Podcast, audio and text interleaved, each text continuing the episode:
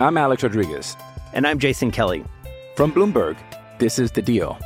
Each week, you'll hear us in conversation with business icons. This show will explore deal making across sports, media, and entertainment. That is a harsh lesson in business. Sports is not And, as uh, simple you know, I- as bringing a bunch of big names together. I didn't want to do another stomp you out speech. It opened up so many more doors. The show is called The, The Deal. Listen to The Deal. Listen to The Deal on Spotify. Step into the world of power, loyalty, and luck. I'm gonna make him an offer he can't refuse. With family, cannolis, and spins mean everything. now, you wanna get mixed up in the family business. Introducing The Godfather at ChumbaCasino.com. Test your luck in the shadowy world of The Godfather slot. Someday, I will call upon you to do a service for me. Play The Godfather now at ChumbaCasino.com. Welcome to the family. No purchase necessary. VGW Group. Void where prohibited by law. 18 plus. Terms and conditions apply. Hello, it is Ryan, and we could all use an extra bright spot in our day, couldn't we? Just to make up for things like sitting in traffic, doing the dishes, counting your steps, you know, all the mundane stuff. That is why I'm such a big fan of Chumba Casino. Chumba Casino has all your favorite social casino style games that you can play for free anytime, anywhere with daily bonuses. That should brighten your day a little. Actually, a lot. So sign up now at chumbacasino.com. That's chumbacasino.com. No purchase necessary. VGW Group. Void where prohibited by law. See terms and conditions. 18 plus.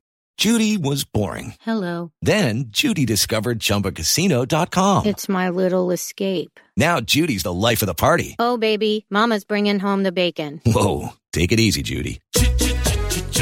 The Chumba life is for everybody. So go to ChumbaCasino.com and play over 100 casino-style games. Join today and play for free for your chance to redeem some serious prizes. ChumbaCasino.com. No purchase necessary. Void where prohibited by law. 18 plus. Terms and conditions apply. See website for details. Before we begin, if you like what you hear on Mile High Report Radio podcast, don't forget to rate and review us on Apple Podcasts and go ahead and click subscribe wherever you get your podcast. You're listening to Mile High Report Radio with your hosts, Adam Malnati and Ian St. Clair. Get involved with the Denver Broncos conversation at milehighreport.com. And now it's time to get to work. Adam, we got some Aaron Rodgers news, I guess news in quotations, from Cecil Lammey with 1043 The Fan and his story on Monday. And I think it's very interesting in some of the things that he says. Yeah, um, it, it sort of centers around all the opt-out stuff, which I like. I think that that's kind of an interesting conversation here. I'll let you kind of lay it out, lay out the groundwork, and and then I'll I'll I'll be uh, negative Nelly on it.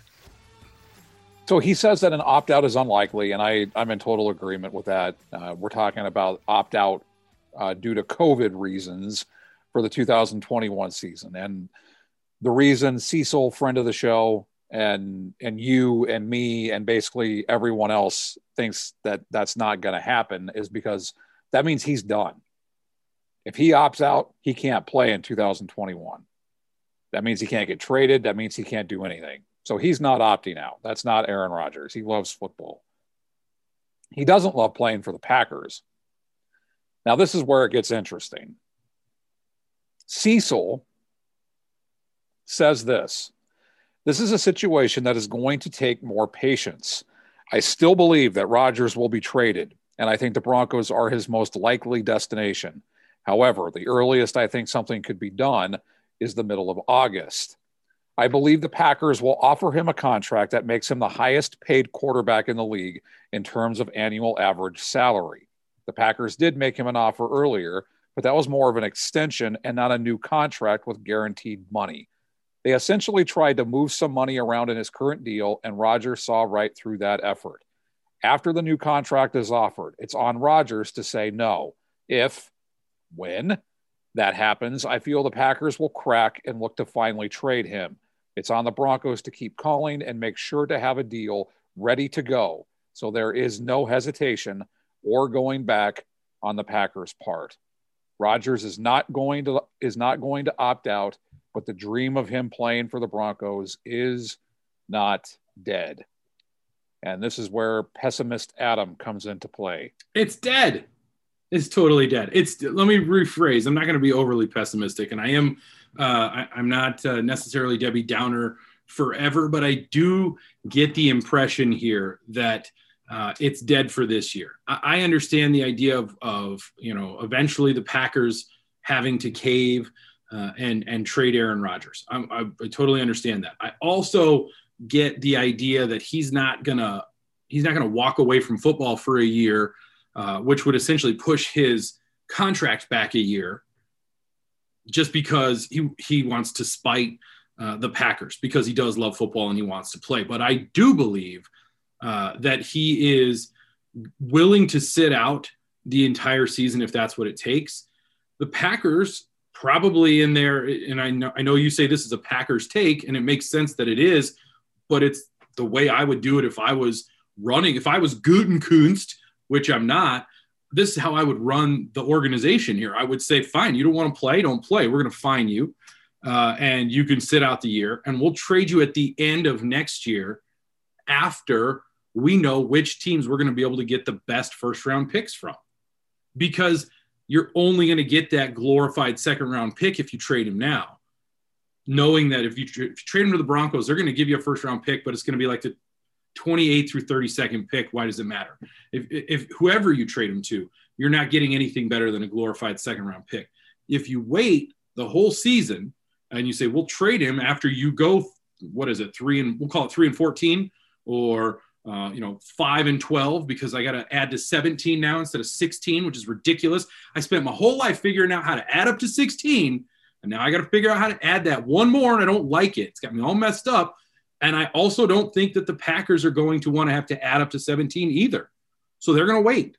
They're going to wait and figure out who's going to have the best first round pick after this season. So after 2021. And so it's it's negative if you look at it from the perspective of you want the Denver Broncos to trade for Aaron Rodgers so that he can come in and save the franchise in 2021 and lead them to the playoffs and potentially a Super Bowl, which I believe he makes them an instant Super Bowl contender.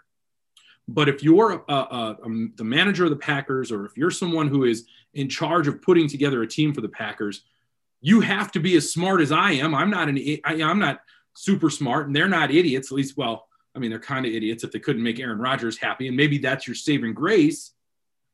That and be, Mark Murphy can't keep his foot out of his mouth. Exactly, but at that point, who cares what he has? I mean, if, if I'm if I'm Gutekunst or whoever, I don't care what Mark Murphy has to say, and I'm not going to worry about that. What I am going to worry about is how can I maximize what I'm going to get out of Aaron Rodgers and selling him now. In other words, selling that stock now for a first round pick, probably two first round picks, maybe a, a couple of mid round picks and a player. I don't know, whatever the package might be, isn't as enticing to me as letting him sit or even letting him play. Go ahead, come and play and, and win the MVP again. I don't care. I'm still going to wait to trade you because now I can maximize what I get out of you because I know I'm going to get a first round pick that's in the top five or top seven versus the top 32, which is not as good. It just isn't. So I'm not being negative in saying it'll never happen. I think Denver is his preferred destination. I don't think one more season of bad quarterback play in Denver and a terrible team, terrible offense with a good defense will change that because the team will essentially be the same in 2022. The only difference will be how old Aaron Rodgers is, which might make it less enticing for the Broncos. How much do you want to invest in a guy that you're probably only going to get for three or four years at this point? The problem with your scenario, and I have mentioned this on previous podcasts, is that's dreamland for the Green Bay Packers. If they think they're going to be able to hold out for a better draft pick, they're crazy because there's two things at play here. You have a you have a locker room that could split you're going to have veteran players who aren't going to want to deal with this. They're going to either want Aaron Rodgers to show up or they're going to want the Packers to move on because they are not going to want to have to ask or answer every single question that is going to be asked about Aaron Rodgers because that is going to happen. He's not going to show up. He is not going to show up for training camp and he's not going to play for the Packers again. The other scenario in this is when Aaron Rodgers finally makes a statement. He hasn't made any public statements yet. If he says, I'm done, that's going to put the pressure on the Packers to say, okay, we have to move on. Okay, so I'm gonna I'm gonna play devil's advocate on this just a little bit more here, just because I, I, I you make a good point with the idea of players starting to let's say they they start to mutiny a little bit, right? A couple of different things are going to happen there. One, if the Packers didn't care about making Aaron Rodgers happy, how much can they really care about making Davante Adams happy? You know what I'm saying? Like there's there's a certain amount of if if we're not going to do everything we can to make a franchise quarterback who is winning MVPs and is the reason that we are a Super Bowl contender every year, if we're not going to put in the effort to make him happy, then what do we care about what Davante Adams thinks? What do we care about what anybody thinks? Because that seems to be their attitude. If you can't make your franchise quarterback happy, you're not going to worry about making sure that that Davante Adams is pleased with the person who's throwing him the football. So I kind of feel like I kind of I kind of feel like that's not a scenario that that while it would affect the players and I could see the players being upset about it, I don't think that affects management because management already has shown that they don't care. Because if they cared, Aaron Rodgers would be the highest paid player in the NFL. They wouldn't have cut the receiver who he said he really liked. They would have drafted a wide receiver or a tight end in the first round instead of Jordan Love. There's so many things that they would have done to prove that they cared what their players thought, and they've done almost none of it. And the thing is, it's all about the drafting of Jordan Love. It's not about the pay, it's not about the contract. He could get that. That's what the Packers are going to offer him. It's about the fact that they didn't tell him that they were going to Brett Favre him. It's legitimately the exact same model of what they did when they drafted him and they had Brett Favre. And they thought it was going to play out the exact same way. Only Aaron Rodgers went through it and he wants no part of it. So I, I think with that, it's not about how they treat the players because I mean, everyone, all 32 teams do this. But I think it is about they do know that they have a team that can compete. Whether or not Jordan Love is, I mean, obviously he's not on the same level as Aaron Rodgers. Little, well, we don't know, right? I guess we didn't know. Well, he's not Aaron Rodgers. Let's just say. But they still have a team that was in the NFC Championship game last year, so they're going to know. Yeah, we we want to win and we have the chance to do it. We we have to appease the players. So I do think that that's where that comes in because they know the season's on the line and you're going to have fans back in the stands. And there's going to be this massive distraction. I just think I just get the impression from the Packers that they don't care about distractions and they don't care about what their players think. And I don't know that they really care about what their fans think either. They're going to run their organization the way they're going to run their organization, even though there's 5 million shareholders or whatever of the Green Bay Packers because so many people own shares of it. it it's still being run by people who have proven, I think, even with Brett Favre, have proven that they don't care what their players think or what their players want to do. They've got a plan and they're going to follow through with it. So it'll be interesting to watch how it plays out. It really will. I, I hope I'm wrong. I hope that everybody ends up caving and the Broncos are able to trade for him and he comes in and immediately makes them a Super Bowl contender and we're back to uh, relevancy. As as fans, we get to watch primetime games and and en- enjoy winning instead of what we've been doing for the last six seasons. Is that where we're at? Six? Is it six? Going on six. Going on six. Just I, just, I, I think ugh. I do think the key in this is what Aaron Rodgers does, because if he says he's done, I'm not going back to the Packers. That puts the pressure on the Packers, and any hope of them being able to hold out a year is gone. Yeah, I, I mean, like I said, I guess, I guess, we'll, I guess we shall, we shall see. We, it's going to take a while, and there's patience. Uh, like Cecil said in his in his article, it's going to be patience, right? And we've been saying it for ever since this all came up except for on draft day when we were like it's gonna happen. Remember that? Remember that feeling? Oh my gosh i placed a bet on the broncos win the super bowl. I still can't cash it out for any extra money because now they're like no no we want your money. It's just terrible. I won some money on a soccer game the other day put a 50 cent bet down. And uh, I, just a quick uh, side note on that. My little brother who we talked about uh, only betting like nickels and dimes and stuff just wants you to know he's doing just fine with his betting I was like, okay, I'll, I'll, let Ian know. So now I've let you know, uh, and we can move on to actual Broncos conversations.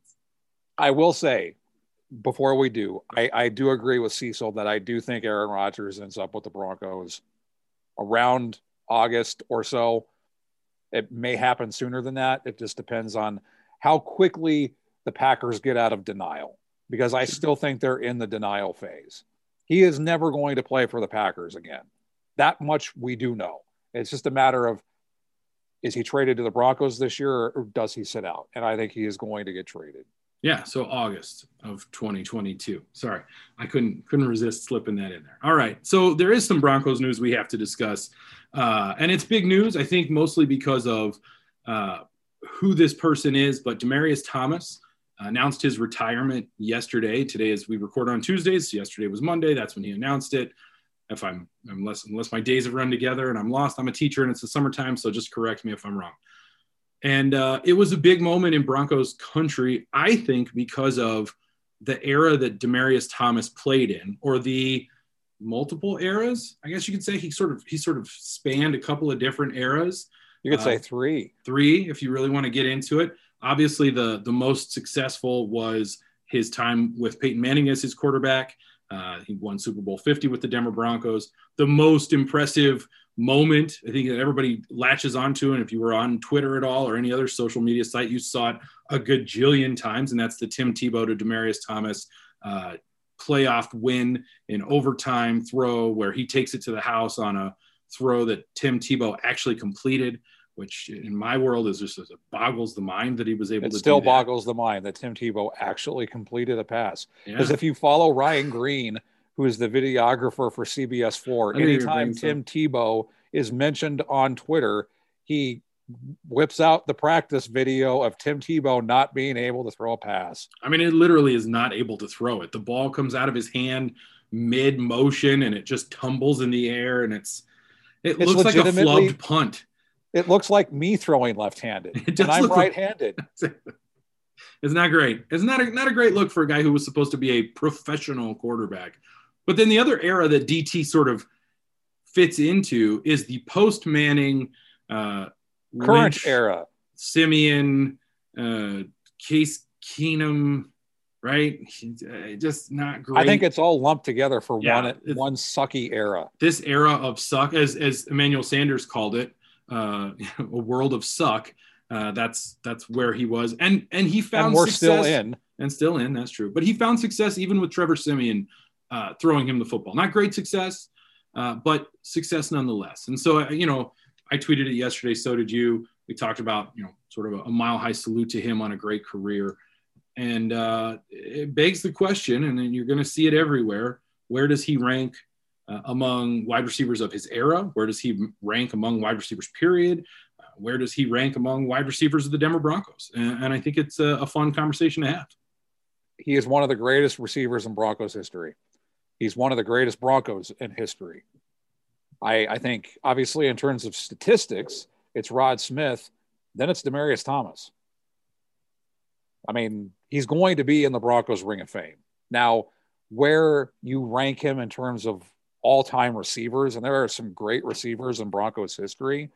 You obviously have Rod Smith, Shannon Sharpe, though he's a tight end, Riley Odoms, who should be in the Broncos Ring of Fame and is not, was a tight end. You have Haven Moses, Lionel Taylor, Ed McCaffrey, Steve Watson. So there are some great receivers in Broncos history, and I think he is in the conversation. He's at least in the top three, in my opinion.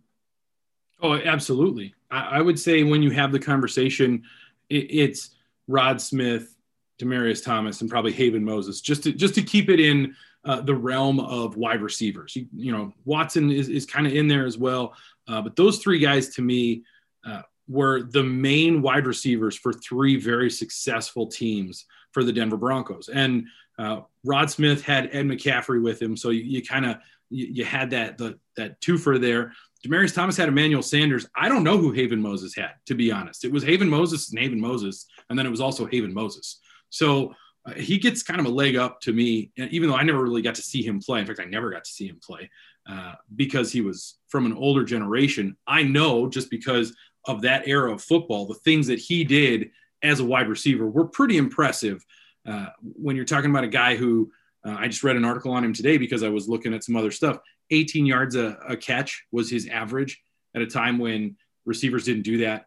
and but and teams look at his ran the ball 60% of the time and his quarterbacks were i think uh, a kid that was working at the grocery store uh, and his grandmother and then you know i mean just like the, the list of quarterbacks for haven moses is almost as bad as the list of quarterbacks for demaryius thomas in this in this world of suck that we're living in Yeah, post Manning. post manning right so he gets manning so he, you know that, doesn't count and rod smith had elway so uh, you know Well, Craig Morton, Craig Morton was was Haven Moses' best quarterback. I'll just say it. That was his best quarterback. Yikes. Well, and, and actually, what I'll do, and it'll probably piss off some listeners who are still in the cult of Tebow. I would lump Tim Tebow in with that era of suck. Ooh, Tim Tebow won a playoff game, so people were like, "Ooh, bookends. You you did bookends there with that. I did. Everything I- around Manning was was terrible, but the Manning time was pretty good. I like it. Okay. Uh, yeah, but I, I do think that it's important that we note Demaryius Thomas, great Bronco, right? Went through some some stuff with people always being mad at him for dropping the ball. When his drop rate was actually not as bad as Rod Smith's, but I don't want to get into that because I don't really care. Uh, great, great guy, uh, Pat Bowlen Bronco. I think that's the the thing that when we look at Denver Broncos and the Denver the history of the Broncos, especially the Broncos from 83, 84 on, it's what type of person were they? Because that was important to Pat Bowlen. And Demaryius Thomas was a Pat Bowlen Bronco and still is a Pat Bowlen Bronco. I'm glad he, uh, when he retired, he he came home. Right, that's always kind of a nice thing. He came home and retired as a Denver Bronco, and that's that's the way it should be. We've talked about this on this podcast. I believe we even talked about it with Ryan Edwards and Andrew Mason, how he is the most underappreciated Bronco in the franchise's history. I don't think there's any debate about that because he got a lot of flack. Even Just Place, who's an MHR staff member, was one of them. He got blocked on Twitter by Demaryius Thomas. So He earned it. I, I think he is, he just, whether it was fair, I, I don't think it was fair. I, I don't, I, I, I didn't like it. I don't like the way that he was treated, but that that's just what happens. That's the way the cookie crumbled, so to speak, when it comes to Demaryius Thomas's time in Denver. But it, it doesn't take away how good he was and what he did to this team. And yes, he had Peyton Manning, but yeah, he still had Tim Tebow, and then he had Brock Osweiler and Trevor Siemian and Paxton Lynch and Case Keenum or Case Keesum. Casey Keesum, Casey, yeah, Case Keenum in the, the top 40, Casey's top 40. that I- was an I- old reference. I wonder who's going to catch that one. And so I, I, I'm appreciative and thankful for what Demaryius Thomas brought to the Denver Broncos. And someone mentioned this on social media to me. It, it was one of the few things that Josh McDaniels got right. Yeah, it was a first round pick for Josh McDaniels. I mean, I think it was right first round pick, if I'm Yeah. not mistaken. I, I mean, Same draft as Tim Tebow that he traded back up into the first round to get Tim Tebow. it was like you did so well, right? You, you aced the test, and then also you wrote like "screw you, Mister So and So" on your test and handed it into the teacher. So you got an A, and then you still got suspended from school. Congratulations! That's what had happened there. So yeah, congratulations to Demaryius Thomas. Um, I, I may go back to my my uh, fantasy football name of Demaryius Targaryen. Uh, one more one more season, just because it was uh, it will it will be a nice uh, nice little homage to the man who really actually probably won me a few fantasy football matchups in in his day as well. So there is that. Um, let's go ahead and take a break. We've, we haven't done this in a long time. We're going to do a little break here. We're going to take a little break, uh, and then we're going to come back. There's this uh, fun thing going around on Twitter recently and, and in social media. Uh, greatest plays in Broncos history. I have a huge list, uh, probably too big, and I think Ian, you also have a pretty huge list. I do.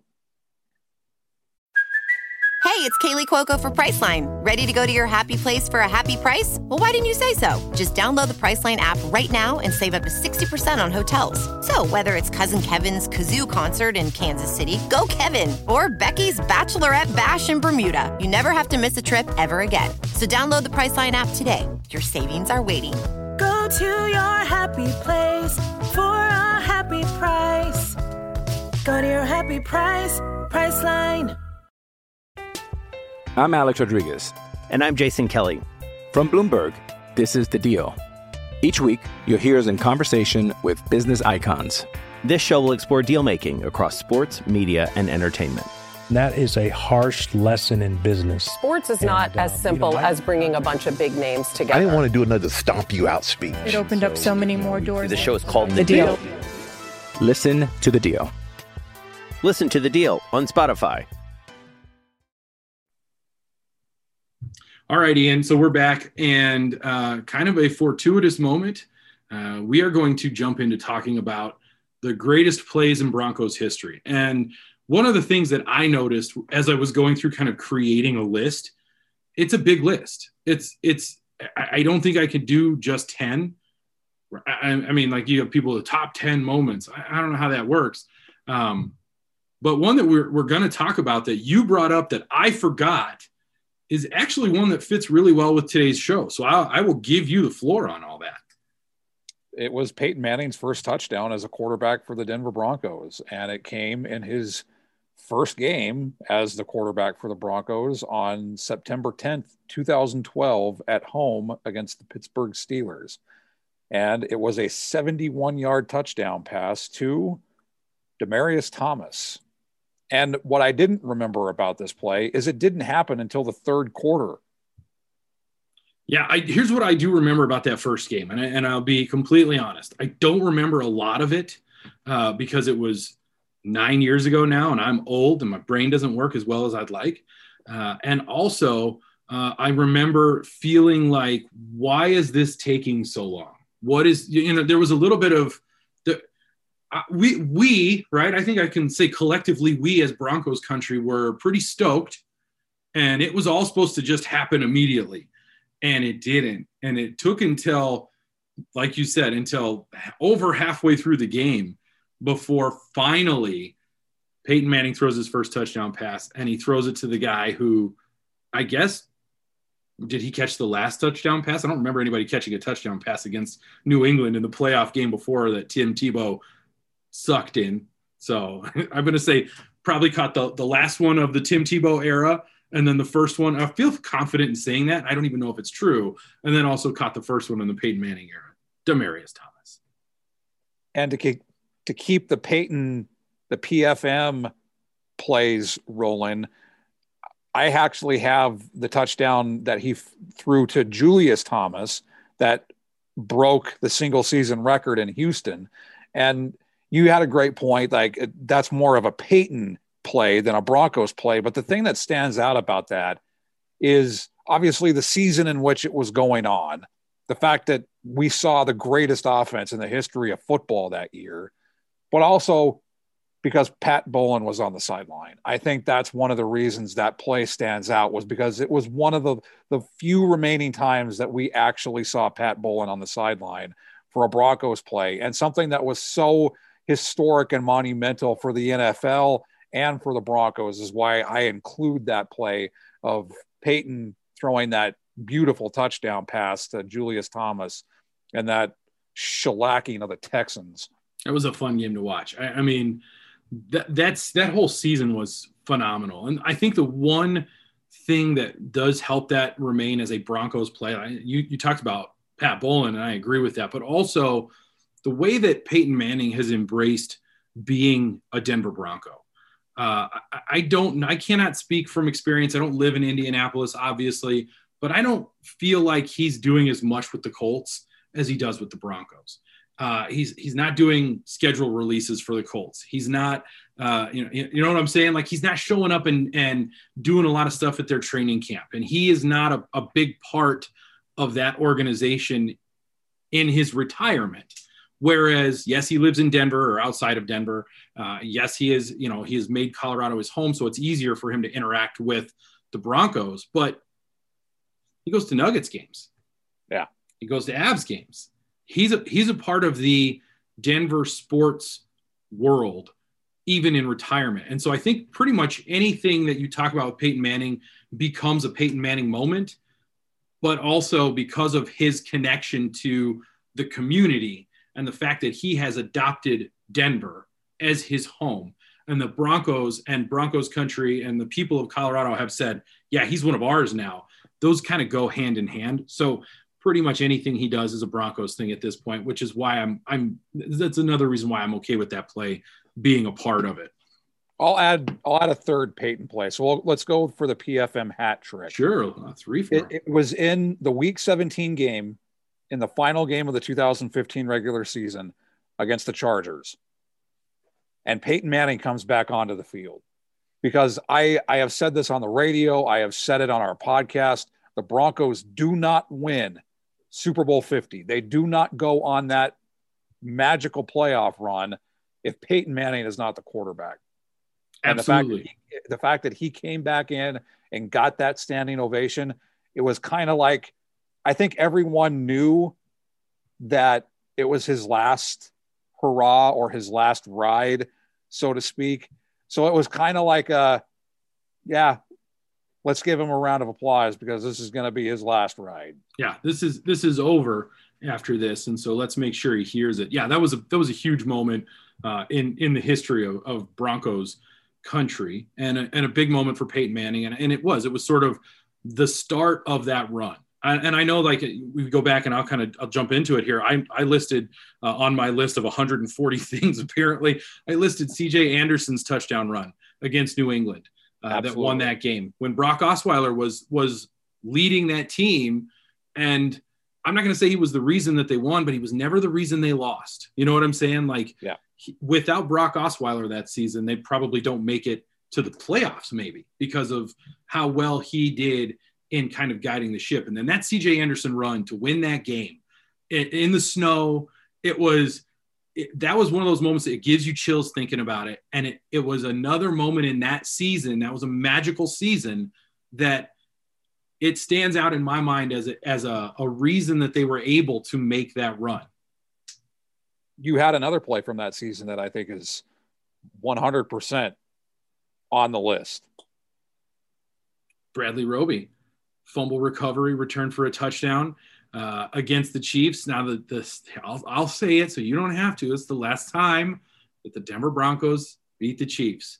Was, that is incredible. I just it kind of makes that isn't isn't that incredible? Does that it make that play? Yeah, time it, it is. Broncos beat the Chiefs. Does it make that play as of right now a little less enjoyable because you know, like you know when so you talk sour. about it, you have to also mention that oh the last time we beat them, and if after two years it was like okay, but now we're like six years on, I'm going.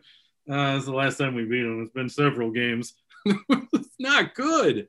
So yeah, I, I, like that play, but every time I talk about it now, it makes me want to vomit just a little bit.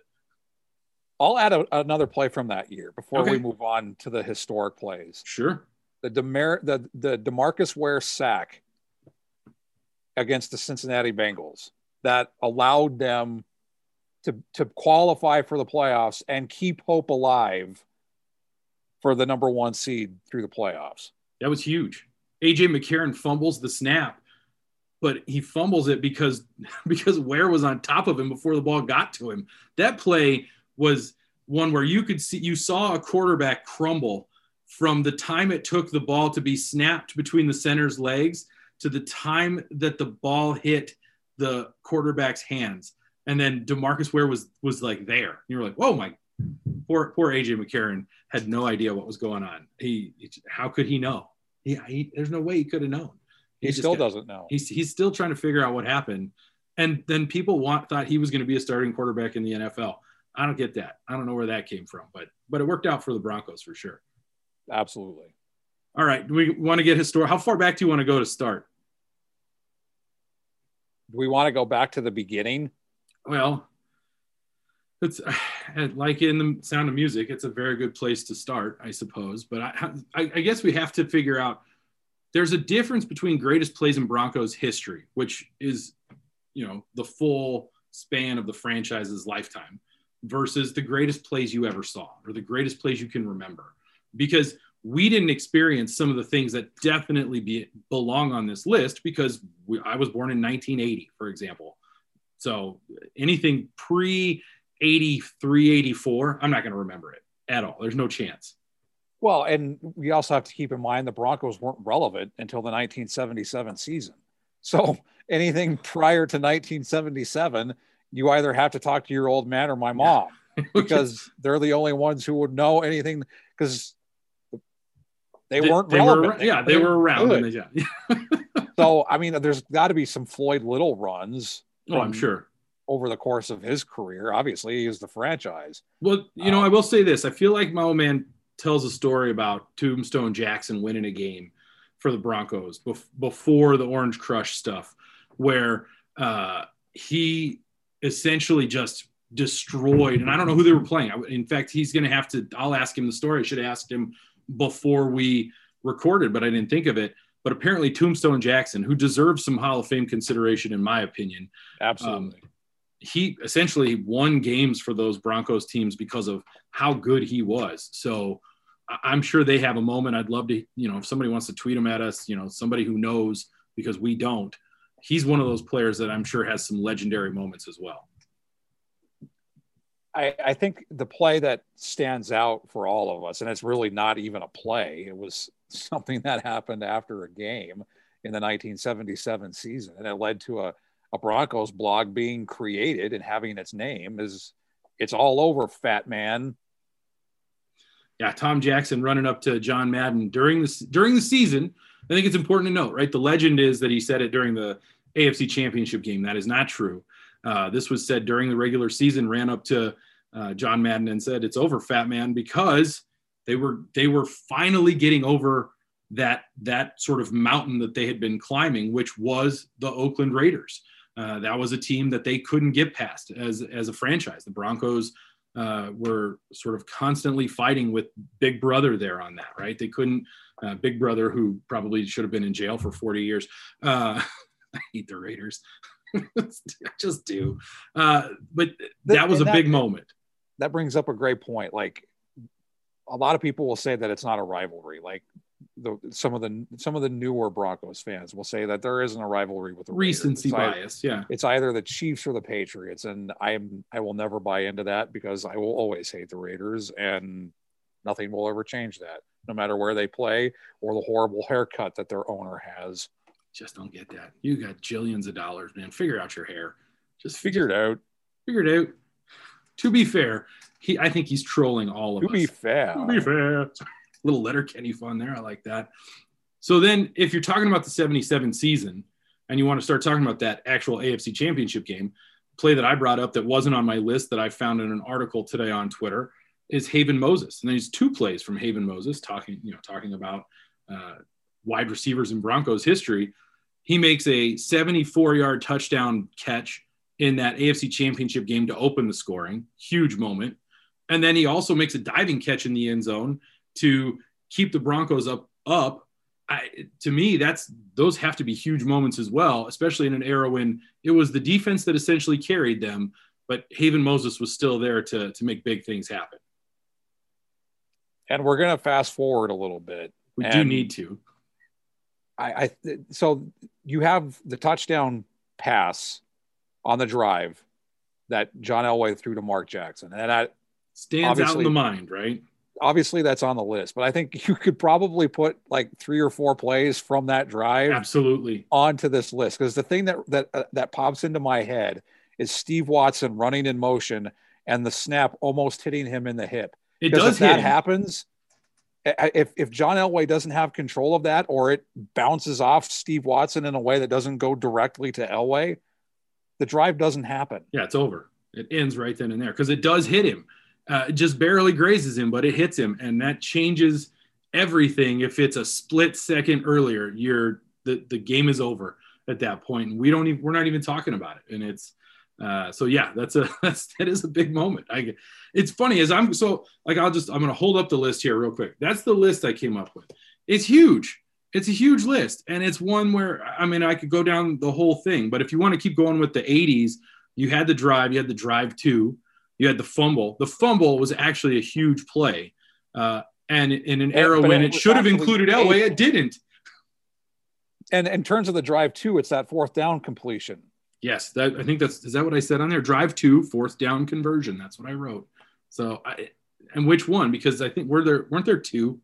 I think Or- there were two on the drive. I don't remember if there were two or not on the drive too. I'm sure someone will. I, I think the one on the drive two was the one that was like a thousand yards. They had to go Yeah, around like the earth a couple times. and it wasn't wasn't it a completion to Mark Jackson along I believe the, it was. the east sideline. Oh, the east sideline. Look at you and your directions. Fancy. I don't know directions unless I can unless I can see the sun. I have no no idea what direction anything is. So don't ask me. It's it's uh, it's not fun. Uh, I've got Atwater uh, hit on Okoye. That still stands out to me. But That's the one other of one, best plays in NFL history. I'm going to sort of fast forward because I want to stay with Atwater here on this. The other one that I don't think gets enough credit for Atwater, and I'm going to talk about Super Bowl 32, and everybody's going to say, "Oh yeah, when he when he knocked everybody out." No, it's the strip sack on Brett Favre that set the tone. If it's not for Terrell Davis and how great he played in that game, Steve Atwater is the MVP of Super Bowl 32 without question. He was the best defensive player on the field that day. He, best wanted player that. on the field. You could make that. I mean, you could make that argument. He wanted that, and that strip sack was one that it- that Packers team was good, and he was able to really uh, make some big plays. And I was that that to me is one that has to be talked about as one of the top ten if you're going to rank them because of how important it was at that point in time in that game. Uh, it gets forgotten, and I'm I'm always sort of shocked that people don't talk about that. All right, let's keep going. You got another one? I, I have one from the the divisional game in that in that playoff run. It was the fourth down that Elvis Grbac and fittingly Steve Atwater was around that play too. Exactly. Because the ball gets knocked down in the end zone and the Broncos end up beating the Chiefs to go to Pittsburgh. uh, yeah, on their their road, right? They're on the road all the way. Definitely. I got one from that AFC Championship game. Uh, that was a that was a fun game, but the third down conversion. It was third and six. The Broncos needed to pick up this third down, or else they were going to have to punt, and the and the Steelers were going to have a chance to uh, take the lead. And Elway hits Shannon Sharpe for I think it was like 18 yards uh, to to convert on third down, and then they had to pick up another first down to be able to run the clock out. But they were no longer backed up against the end zone. They had some space to move, and eventually uh, you have that. And another play from that one that I think is great is Howard Griffith's touchdown catch and run. One-handed, left-handed turnaround on sprint right option, and he takes it into the house. I mean, that was that was a great play as well. But the third down conversion was huge.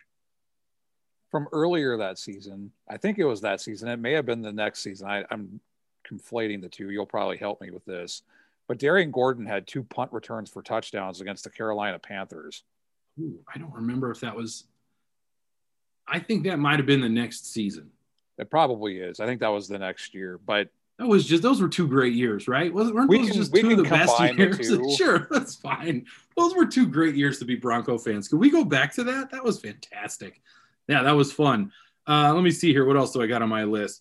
Um, do we want to jump ahead a little bit? This one's not really a play, but it is a moment when the Broncos and the and the Rams played in 2001 in the very first game of the season. They opened the season together, and the Broncos won. I think it was they scored like a thousand points, and whoever had the ball last won. And I think Brian Griese and Kurt Warner were battling each other, and and would- I think Brian Griese won that battle. Somebody correct me on that. I feel like I'm changing things. That was that was a big moment, but not necessarily a play. I just wanted to bring it up. I was trying to find something post Elway just so that we can talk about something. Well, we can't. It's fine.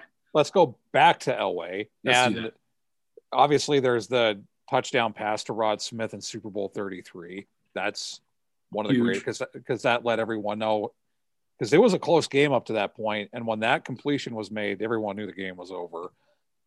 And then there's another play from earlier that year, and it was the final game of the season, and Terrell Davis was going for 2,000 yards, and he's eight yards away, and he gets it. That's a play that I still get goosebumps because the whole crowd went nuts. Everyone wanted him to have to, to get it, and he got it. All right. I, it was gorgeous too. Before we get into, because there's some Super Bowl ones we have to talk about. Super Bowl 32, we missed a couple. Super Bowl 33, we probably have one more to discuss. Uh, we got to talk about Super Bowl 50. We don't have to talk about Super Bowl 48 because that wasn't fun. Uh, but before we get to that, we talked a little bit about uh, some other plays. How about Champ Bailey's interception of Tom Brady and then his chugging along to try and score there. That was a huge moment as well. That was a big play, one that uh, if you're a New England fan, why are you listening to this podcast? But also, you probably would argue that he fumbled it out of the back of the end zone and it should have been uh, Tampa Bay's ball on the 20 or whatever. I don't care. Uh, huge moment. Yeah, huge, huge moment. Huge moment uh, for for the Denver Broncos and for Champ Bailey as well, who uh, is one of the greatest players in Broncos history. I think that I would throw out there's two record-breaking field goals, and I, am actually going to put field goals on this list. Jason, oh, see, I said I didn't care about field goals, but all right. Jason Elam tying the record of 63, and then Matt Prater breaking the record, at least at the moment, or until Sebastian Janikowski, um, the fat drunk kicker from the Raiders. Matt Prater hitting the 64-yard field goal. Yeah, that was a good one. I, I, agree. There was that one. Did we talk about uh, uh, Al Wilson yet? I can't we remember. did not. Oh, let me, let's bring up Al Wilson, who is still they still can't find a replacement for him, and is still one of my favorites. Al Wilson on fourth and one against the Raiders on Monday Night Football, uh, a run right up the middle, and it was just the play just stopped as soon as Al, Al Wilson put his head into it. it. Just I don't remember who the running back was. I, I, I don't think it. I don't think the running back remembers who the running back was, but Al Wilson said this is over our ball. And just he went three he went it was it was atwater on Okoye-esque only it was also sort of randy gradishar stopping somebody coming over the middle. It felt like that. It was so good. And it stands out in my mind to me because i remember watching it and i think for you because you were there. I was in the press box covering that game. And the thing that i remember about that is they lost by a point well, you didn't have to bring that up, but I guess for for the sake of facts and and and actually knowing what happened, that's fine. Uh, a couple more. Rod Smith's first catch, hail mary touchdown against the the Washington. What were the Redskins at the time? They are a Washington football team now. Um, that was a, that was a big moment, uh, obviously for him, and also sort of propels his career uh, in a way that you knew he was going to be he was going to be special, and he ended up being pretty special for the Denver Broncos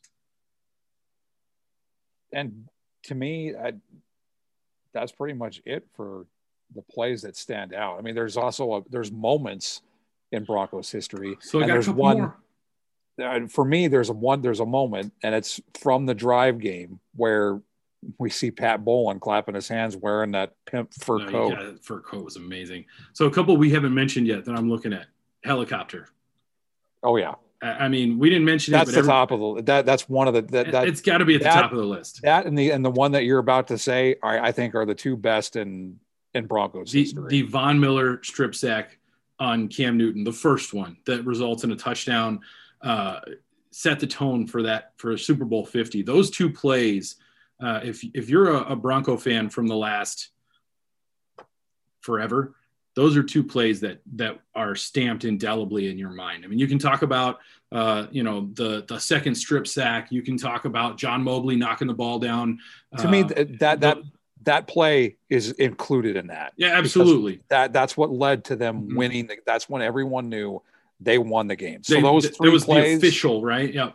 Those three plays, and then to hear Dave Logan, I, I still get chills thinking about Dave Logan's call from that John Mobley play because oh baby, they're going to win this thing. He grew up a Broncos fan. He was a Broncos fan in he the played. 60s. He played for the Broncos. So that was literally every every Broncos fan past, present, future. That, that play is a huge one. That call. So it was not just the play, but it was the call from Dave Logan. I'd love to talk to him about that and and ask him was that something you had? Because you know when you talk to announcers they talk about not necessarily planning like what they're going to say all the time but having some things that uh, they're going to go to if something happens. I wonder if that was just off the cuff or if he uh, if he had something in mind about what he was going to say if it came down to a play where they were going to win it. Because oh baby they're going to win this thing that moment, you're right. When when John Mobley knocks that down, that is the moment that you know the Denver Broncos are finally Super Bowl champions. That John Elway finally got his Super Bowl, and that as collectively as Bronco fans of that time period, we could all exhale and nothing nothing else mattered for the next five years. It was like it was it was one of those moments. So I I would love to talk to him about that. But those are uh, those are huge plays. Still though, the helicopter to me is the one that stands out because it was the moment that I think the team knew that they were going to go on and win. They knew they were going to do everything they had to do because John Elway was doing everything he could do. They knew that that's what was going to happen there. So that to me is the one that stands out and then the Von Miller strip sack because that that was the tone setter for a game that if they don't win that, Peyton Manning's career doesn't end the way it's supposed to. So Von Miller did it for him. What I, what a fun little trip down memory lane, uh, and how crazy that we weren't able to mention anything over the last six years. Although we are about to because Aaron Rodgers is going to be the next quarterback of the Denver Broncos. You've been listening to Mile High Report Radio. Get involved in the discussion at milehighreport.com. And as always, go Broncos.